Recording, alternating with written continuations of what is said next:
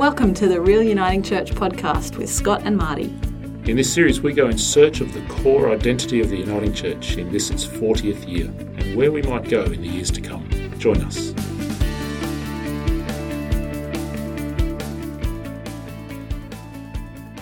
So, welcome to this episode of the Real Uniting Church podcast. As it happens, this is the final episode in the series. Uh, when we began asking about the Real Uniting Church back in January this year, we asked the question what if the Uniting Church had a midlife crisis? And we had a group conversation with a bunch of people who'd in some way experienced that in their own life. To wrap the series today, we're hosting another group conversation, this time with three sharp young adults. You guys are sharp young adults, right? That's right? Yeah. Yeah. Let's Uh, see by the end of the podcast. Who- and, and these guys will hopefully be around for the next 40 years of the Uniting Church's story. So today we're going to ask them a little bit about what they make of the real Uniting Church now and something about what they think it might be in the years to come. Uh, so, Julia Munkus from Logan Multicultural Uniting Church, welcome to you. Thank you for having me. Uh, Jo Scarlett, Oxley Uniting Church, great to have you here. Great to be here. And Josh Harbord, our rural country representative from Rural-ish. Rosewood Uniting Church. Great to have you with us, Josh. Thank you. Let me start with a recent experience that the three of you have shared with 397 of your closest friends. Uh, that being the 33rd meeting of the Queensland Synod. That's a very formal kind of way of introducing it, isn't it? Uh, so maybe for our listeners who might not have been to a Synod meeting, um, a five-day committee meeting involving 400 people. Does that sound about right? That's Yes. kind of what it's like. Pretty With a much. few extra things, a bit of worship, a bit of community building, a little bit of fun, some food along the way. Lots of Um, food. lots of food. Very so, tasty food. what did you make of it? What did you make of being at, at that synod meeting? I guess uh, I'll start. Yeah. So this is my second synod that I've been to, so at least I'm a bit of a veteran now, and uh, it's it is an interesting thing. It's a strange mix of stuff. It's like a conference at the same time as an organisational meeting, as well as there's church all the time. But I think what I really enjoy about it is that you get to be around other Christians who really care about stuff and love God as well. And especially for me, I don't really have that so much in my day to day life as often as I might like. So I particularly like that fellowship with other people. Yeah. There is a fair bit of that too, isn't there? You know, like 400 Hmm. Yeah, it's uh, well, even as someone as young as me, it's good to catch up with people from all around the state who have been around for a while that you don't see very often. And I think, especially for some of the older members of Synod, they like to keep coming because they get to see everyone and have so much fun. Yeah, so I can definitely see why they like spending time with each other like that. Hey, was that your first synod, Josh? You'd, you'd been around once before? or- Once before, Okay. yeah. Yeah, cool. How about for you, Jo? What do you make of it all? Um, I love Synod. Um, it was my second as well, um, Okay. and I was glad to go back. I find it um, very fascinating just to see all that our church is involved in because I think sometimes when you're just involved in your congregation, you forget that we're part of something much larger. Yeah. So, um, yeah, I love to just come and hear the reports of what they're up to and Hey, sorry, d- you love to come and hear the reports? Yeah, well, yeah, mostly. Oh. but it's yeah, just good to see what everyone's up to, and even the other presbyteries, and yeah, also just get to chat to people and meet new people from all over our state. What do you think, Julia? What, what do you make of it all? I actually loved it. Um, it's the first time for me. Three, I know. three in a row. I did, and I think I.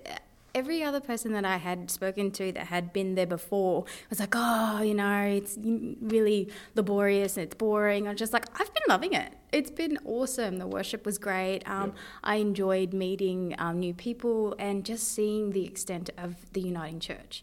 Actually, being able to to see, um, like Jo said, um, what everybody's up to. I, that was in itself kind of encouraging to know that you weren't alone within the Uniting Church. I think, if anything, um, I enjoyed um, all of the sessions that we had, and I did enjoy the listening to the reports as well because it was interesting. Um, everybody had their own take um, on how they wanted to, to present their their uh, report, and um, y- it was a bit of fun. I enjoyed a couple of videos as well. Um, North Queensland yes. Was pretty good fun. Yeah. it was definitely it was awesome. So Worth uh, hunting down on YouTube. Definitely, Yeah. definitely. I think it's um, almost like you have to go, oh, you know, not as good as the 33rd, you know, synod, you know. No, but yeah, and, and so I think for me, like it was, um, I can't um, judge it on anything else other than the one that I've been to, and I, I can't fault it. Mm. It was it was a really good experience.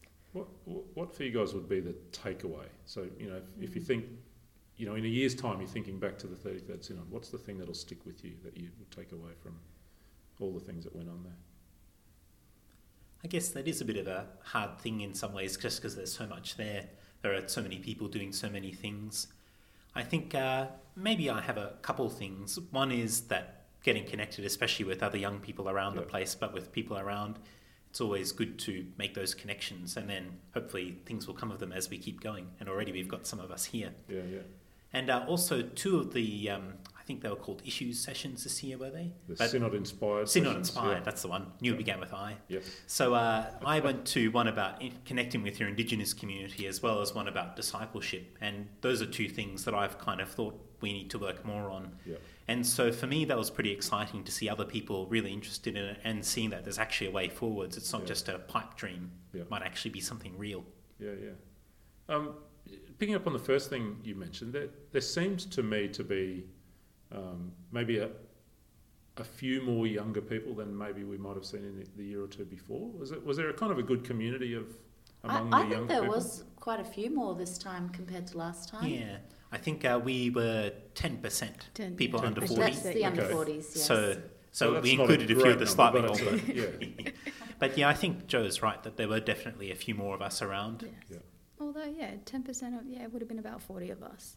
So it was it was great. I think if anything, um, in between the sessions, we all almost gravitated to one another as well, and um, it was interesting to just to hear. Um, a lot more people with, with a lot of experience share what they're doing and, and what's been working for them and um, the struggles that they're facing and to kind of know that hey you know we're all kind of going through the same thing and able to help one another in that space um, and so I think if anything like I the thing that blew my mind was um, the con- the connections that you're able to make like when are you able to say hey I've met like so many you know 400 people all around Queensland in a five day session. And and just the wisdom that people have imparted is just amazing. So yeah. What do you think needs to change about the synod meeting if we want more younger people to be there? I think it's difficult for people that are still working to like take that time off work, like especially if they're from other presbyteries like um, North Queensland, because it means they have to take time off work, and often it'll be without pay because um, yeah, that's just what will happen. So I don't know if they're able to make it shorter, just so we don't have to take as much time off work. But that's a suggestion. yeah, yeah. Which, uh, yeah, I was kind of trying to think of some solutions to that too, because there are a few different things you could do, maybe have it a different time of year or something like that. And I think it seems, from what I've heard, it's kind of in a sweet spot at the moment where it works reasonably well for lots of different people. But I think maybe looking back at why I came to Synod, I came to Synod because people in my congregation and my presbytery said, hey, you should go to Synod. We Yeah, think it'd be good. So perhaps the answer is not so much trying to make it easier because we know it's always going to be hard for someone, but maybe just trying to encourage people more to go in the first place and say, you can go make a contribution, you could do something really good there. Yeah. So, so I mean, we've talked a little bit. You've talked a little bit there about the push factors, about someone who's encouraging young people to go. We've talked about you know what are the obstacles in terms of the length or the timing, or and then I guess you know we we could talk a little bit about the pull factors, about what is it that makes it a great event that kind of makes people want to go and be a part of it.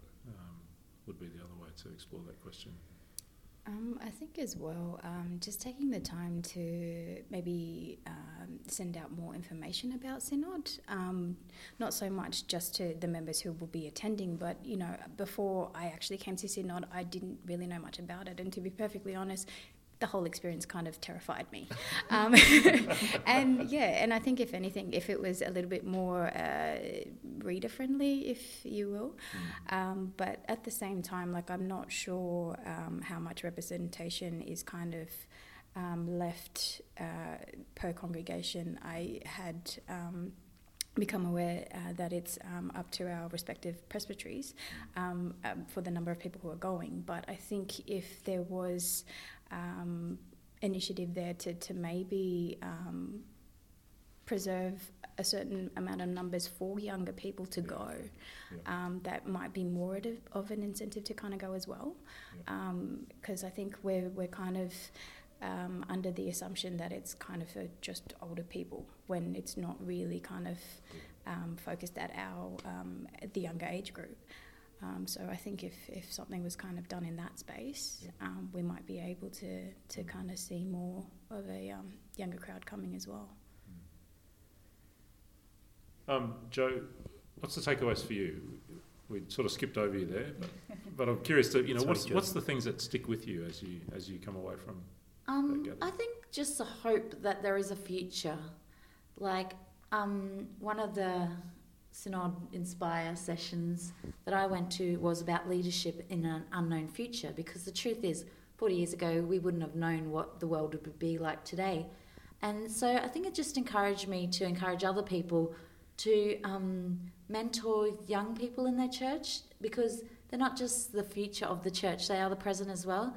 So I think I'm just going to go and see if I can and also encourage young people to be brave and you know ask if they can do stuff in their church and step up.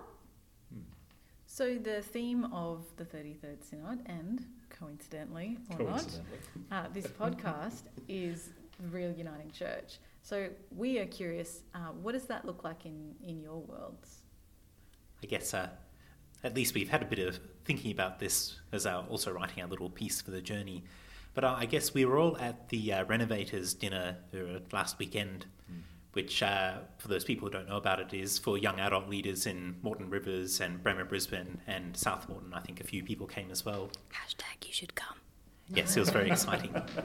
So uh, we we had uh, Michael Hands, who comes from the New Life Uniting Church, and he came and gave us a talk about what they've been doing to try and get, well, basically their young people thing going. And uh, I think all of us were kind of struck. We kind of had a chat beforehand about this podcast and what we were going to be talking about. And uh, we all were really struck by how they've turned, I guess, maybe the Jesus principle of discipleship into something that works in modern churches. And I think um, perhaps we kind of have a funny idea about how it should work that we ordain ministers and send them to congregations, and it's like they look after this organization and keep a business running in a way. But perhaps maybe it should be more like we have mentors that we send to a group of people who need a discipler or a mentor to show them things, someone to imitate. And then when those mentees are ready to move on to the next stage, then they come and learn more things so they can go back and be mentors themselves. So instead of trying to send out ministers, maybe it's more growing ministers in each place and then equipping them once they're already there. So I mean, you that's really a kind of a discipleship exploration that, that you're pointing to there, and is so. So is it reasonable then to say that for you that real uniting church is actually about how we encourage that journey of discipleship, how we nurture and mentor disciples, and um, and in turn are nurtured and mentored ourselves, or I think, yeah, that's it's a pretty basic part of not just Yeah. church life, all life Yeah, as yeah. well. So I think when when you look at all the things that church does, if you have this mentorship program going well, then all those other things are much easier to happen, like traditions or social justice things. yeah, okay. What are, what are some other thoughts around this notion of real uniting church? Um, to me, the real uniting church is just connecting with everyone in God's planet because um, I believe like the uniting church does it well in that we're not just a church. Like we, our aim is to love people like God loved them, and so yeah, to me, real uniting church is getting out there and you know being servants for God and spreading His love. I'd have to agree with Jo as well, um, as well as uh, Josh. I think if anything, um, you know, the the real uniting church to me is, you know, being able to, to be a disciple and to help our community and to, to live out what we're called to, to be in Christ. Really, um, I think if anything, um, the real uniting church looks more accepting. Um, than other denominations that, that I have kind of come across. But I think, if anything, it's coming to that understanding, coming to that place where you're wanting to know what your brother's going through, what your sister's going through, different nationalities, different ethnicities, different backgrounds, upbringings, all of that, um, you know, and loving it anyway. So I think, if anything, um, yeah, the Real Uniting Church to me is an accepting one. Yeah. Do, do you see the signs of that already? It sounds like in, in Um, what you're saying. Yeah, I think if anything, in um, my church at the moment, we've got um, we're quite cultured. We've got um, I'm part Tongan. We've got Samoans, um, Papua New Guineans. Uh, our new minister is Argentinian. We've got a, a, a Yeah. bit of a fruit salad going out at Yeah, yeah. Logan Central, multicultural. Um, but in a sense, I think uh, we've been able to kind of find. Um,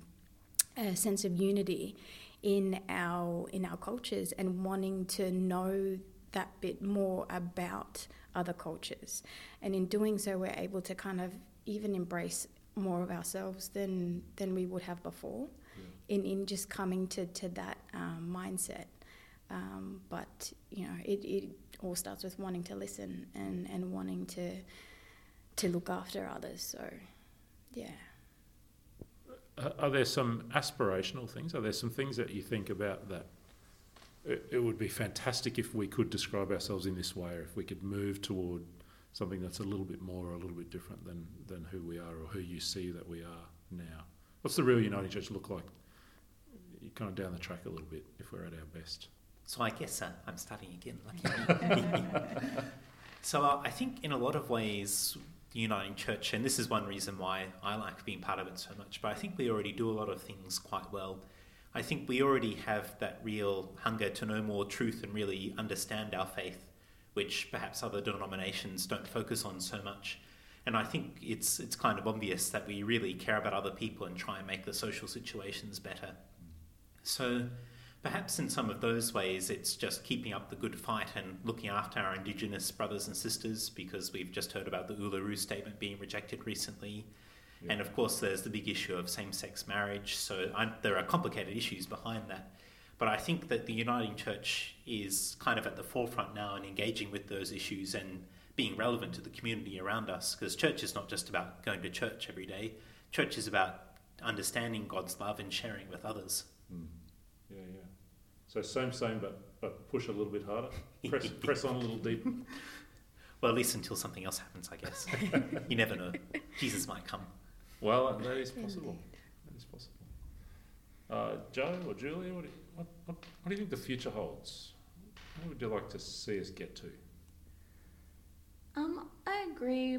Like much the same. Just I think we're doing a great job, but I think if we could disciple more and just yeah, acknowledge that we're in a different time now and that you know we need to keep up with it. So keep our strong foundations of the uniting church, but also um, be willing to be molded to um, the digital age we're in. And I think we're off to a great start with that. Um, and I think that if we just keep loving and being focused on Jesus, that people will see the difference. And, you know, we just need to be united, and that will make people um, want to come to God. Yeah, I think if anything, we're almost all in agreement, really. um, Oh, come on, can't we have like I an argument or something? I know.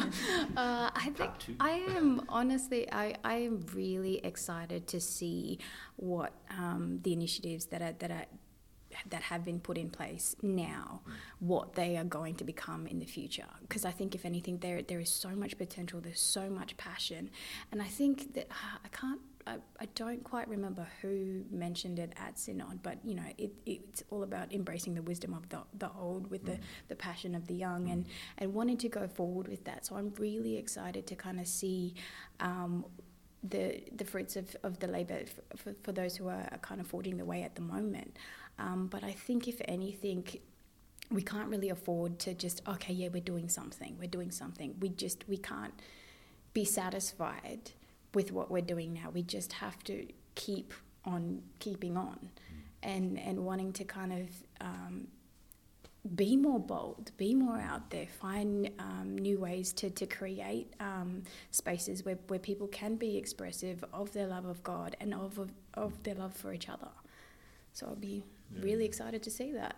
Do, do you, Julia, do you, in your own kind of participation in your own part of the Uniting Church, do you feel like you are able to kind of press into that sort of future? Are there, I- are there challenges for young adults in our midst, I guess, is the question I'm asking. Yeah, I, I think we in our in our church we we are fortunate um, to to have people who are willing to, to lend their support, but um, at the same time it's it's almost like it's a, a cautionary. Oh yes, we'll, we'll support you, but. And so it's kind of, um, we're restricted in a way, and I know it's out of love, and I know it's out of, um, you know, fear of, of uh, disappointment or, or just not getting the result that we want, but we're not going to know unless we try. And um, we're pushing towards, you know, having more um, of a freedom to do so. And I think we are at that stage where um, we can be comfortable with saying, I don't really want to do that. Can we try this? And if we're being knocked back, just getting back up and trying again.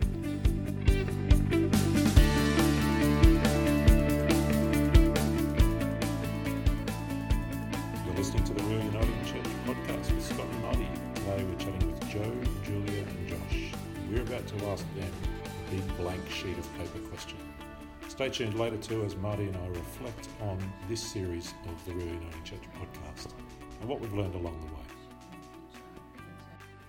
I'm curious as to where do you see the people who make up the Uniting Church in the future in terms of how we relate to an increasingly secularized society? That was a hard question with, with no notice, Marty. Sorry. I, you know, I was just hearing some of the things you were talking about, um, and yeah, I'm, I'm really interested in what you think. So I guess uh, maybe out of these guys, I'm kind of in a unique position because in my PhD work as a science student, I'm in a, an environment that's not very Christian. There are a few Christians around and some Muslims around, but uh, probably about half the people in our centre are atheists from Europe or at least agnostic. So it's kind of interesting being in the middle between church and, and people on the other side. And I think um, one thing that people who aren't in church really respect is when church kind of knows its own boundaries about what we're doing. So sometimes we have this feeling that maybe we should make a law because we know that for Christians that sort of thing is appropriate, but for other people, it's we, we want them to act like Christians instead of giving them the freedom to choose for themselves. Obviously, murdering people is one thing that's useful for everyone. Yeah.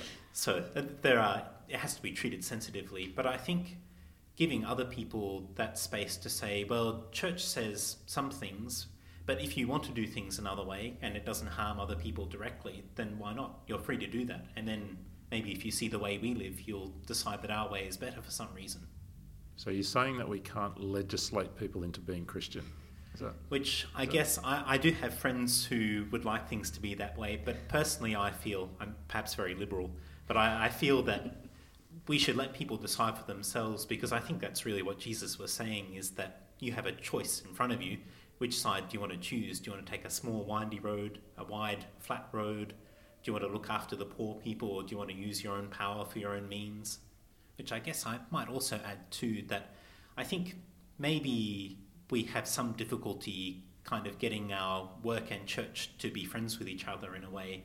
So I guess I look at other people, even the people here who get to do lots of things with youth groups and their church groups. And for me, that's not really the case, just from the way things are at my church and the way things have gone in my life. So for me, it's still a bit of a challenge trying to find a way to make science, which I'm very passionate about, mm.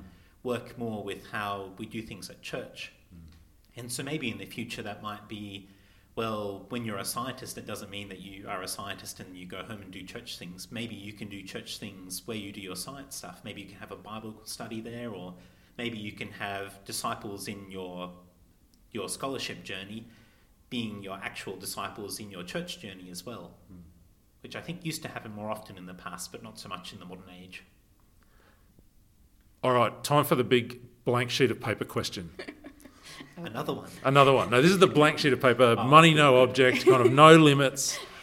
You know, if we could, if if you could see any one thing happen, any project, any idea, any initiative, any thing that we could get into as a church that would would help us to foster, you know, fantastic, vibrant communities of faith. What, what's your what's your blank sheet of paper kind of um, the thing that we're not doing at the moment that you'd love to see us kind of have a crack at as a church? You're up, Josh. want to go first? I think I've been chosen. So I think I mentioned it a bit earlier, and of course I wrote it down in the journey for those watching at home. But I think this idea of doing discipleship well is really important for doing those sorts of things. Like I said before, lots of other things we already are pretty vibrant and contemporary about. But I think from my own personal experience, the mentors have been few and far between sometimes, which does make things hard. So I think the perhaps the trick is that we encourage mentors to have a really close personal relationship with their mentees, so to speak. So it's kind of like Jesus didn't go and spend half an hour with each of the 5,000 odd people he fed Yeah, at one spot. He took 12 people, or he took 72 people, depending on which bit of the gospel you look at. But he took a small group of people and he really invested in them. Hmm. And then those people each took other small people and invested in them. And that's really why we exist today, because somebody told someone else, hmm. and then they told someone else again. So I think, in a way, that really personal, close relationship is really important because then it gives the mentee that the strength and ability to go and do other things as well. Hmm. And then all those other stuff like having infrastructure so we can have safe churches and safe places, or so we can run around throwing water bombs at each other and youth group things As you do. all, all that other fun and interesting organizational stuff can happen once we have people there who can do things because we have lots of really talented people around like the people sitting around here so i think if we can really get those people to have a sense of belonging and a sense of being where they, they're supposed to be that's the key i think Yeah, cool. Yeah, I totally agree with Josh. And I know this personally because I wouldn't be in the position in the church I am now if it wasn't for people seeing potential in me and pushing me, even though I was like, oh, I can't do it. But um, not just pushing me and saying good luck, but also like kind of walking beside me and helping me along the way. And um, I think that is important. Like if every church just picked out a few young people that they think they could mentor up, and that's the word mentor, will walk with them, then I think that, you know, our church does have a great future. And I look at things like Next Gen Arise and Renovators, and we have so many like keen young people in our churches that we just need to um, like mentor and build a sense of community and know that it's not all these congregations in it alone, but we're all part of something great. Yeah, definitely. I think if anything, um, both Josh and, and Jo have. Um, I echo their sentiments, um, but in a sense, um, I also feel like it, it needs um, there needs to be a little bit more clarity in uh, translation um, translating to our cultures. Um, I find that a lot of stuff kind of gets lost in translation, and a lot of issues arise out of that just from mere you know miscommunication or, or a misunderstanding.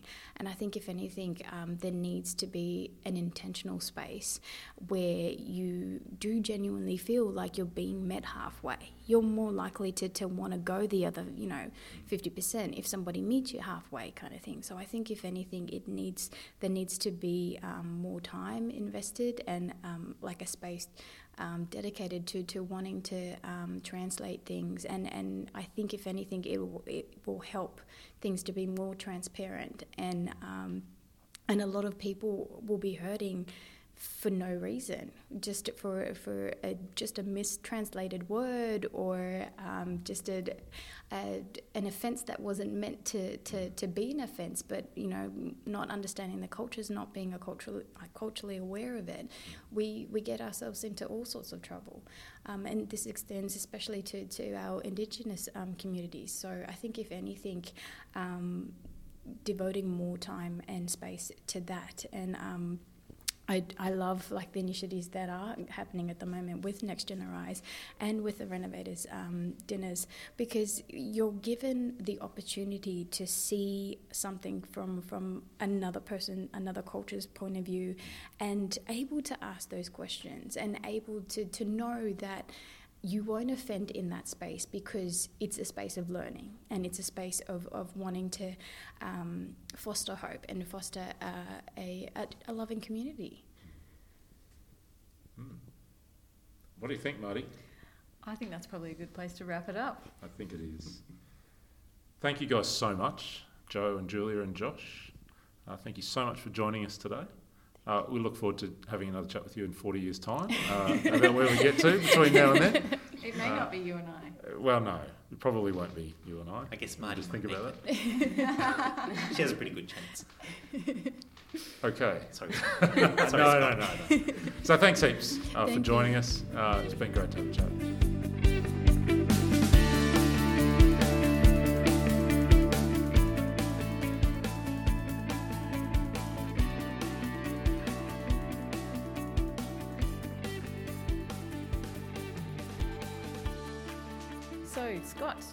The end of the podcast series for this year.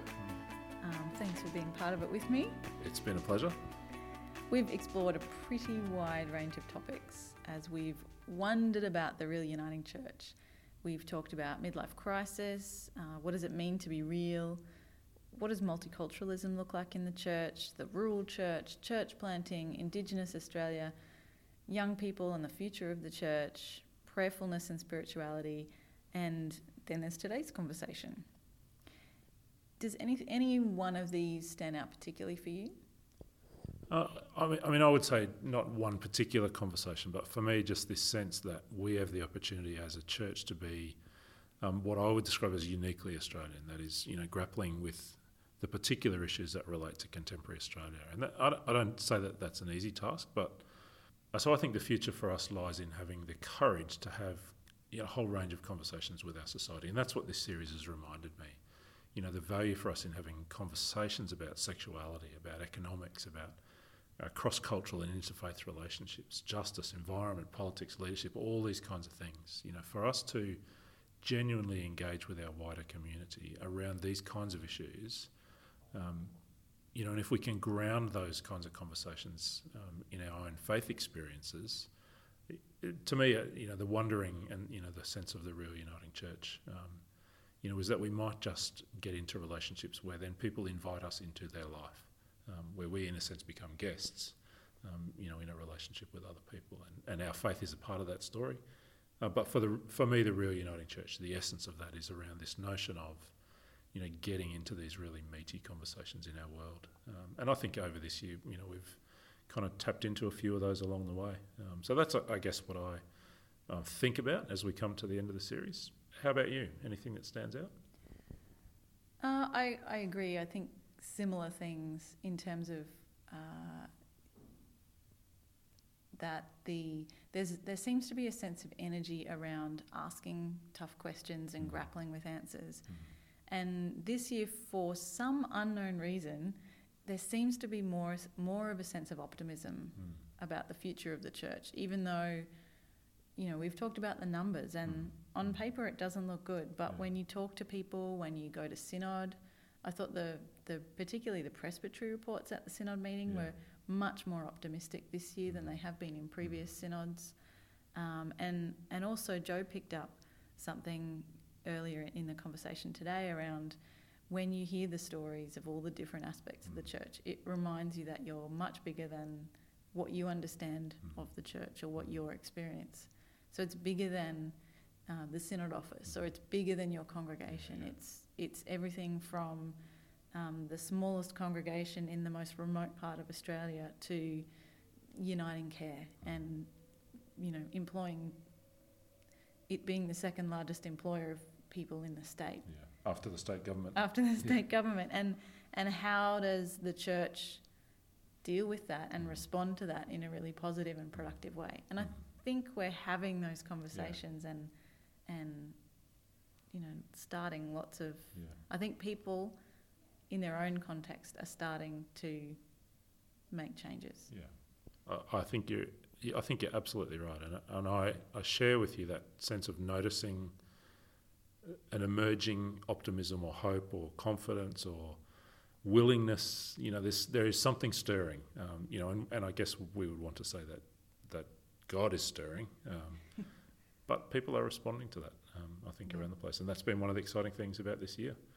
Uh, that's probably a pretty good place for us to leave the year. Thank you for your company as we've journeyed through this, and thanks to those who've been listening uh, along the way, who've sent us feedback, who've wandered along with us. Um, head off and enjoy some of those previous episodes if you've not had a chance to. Uh, thanks, Marty.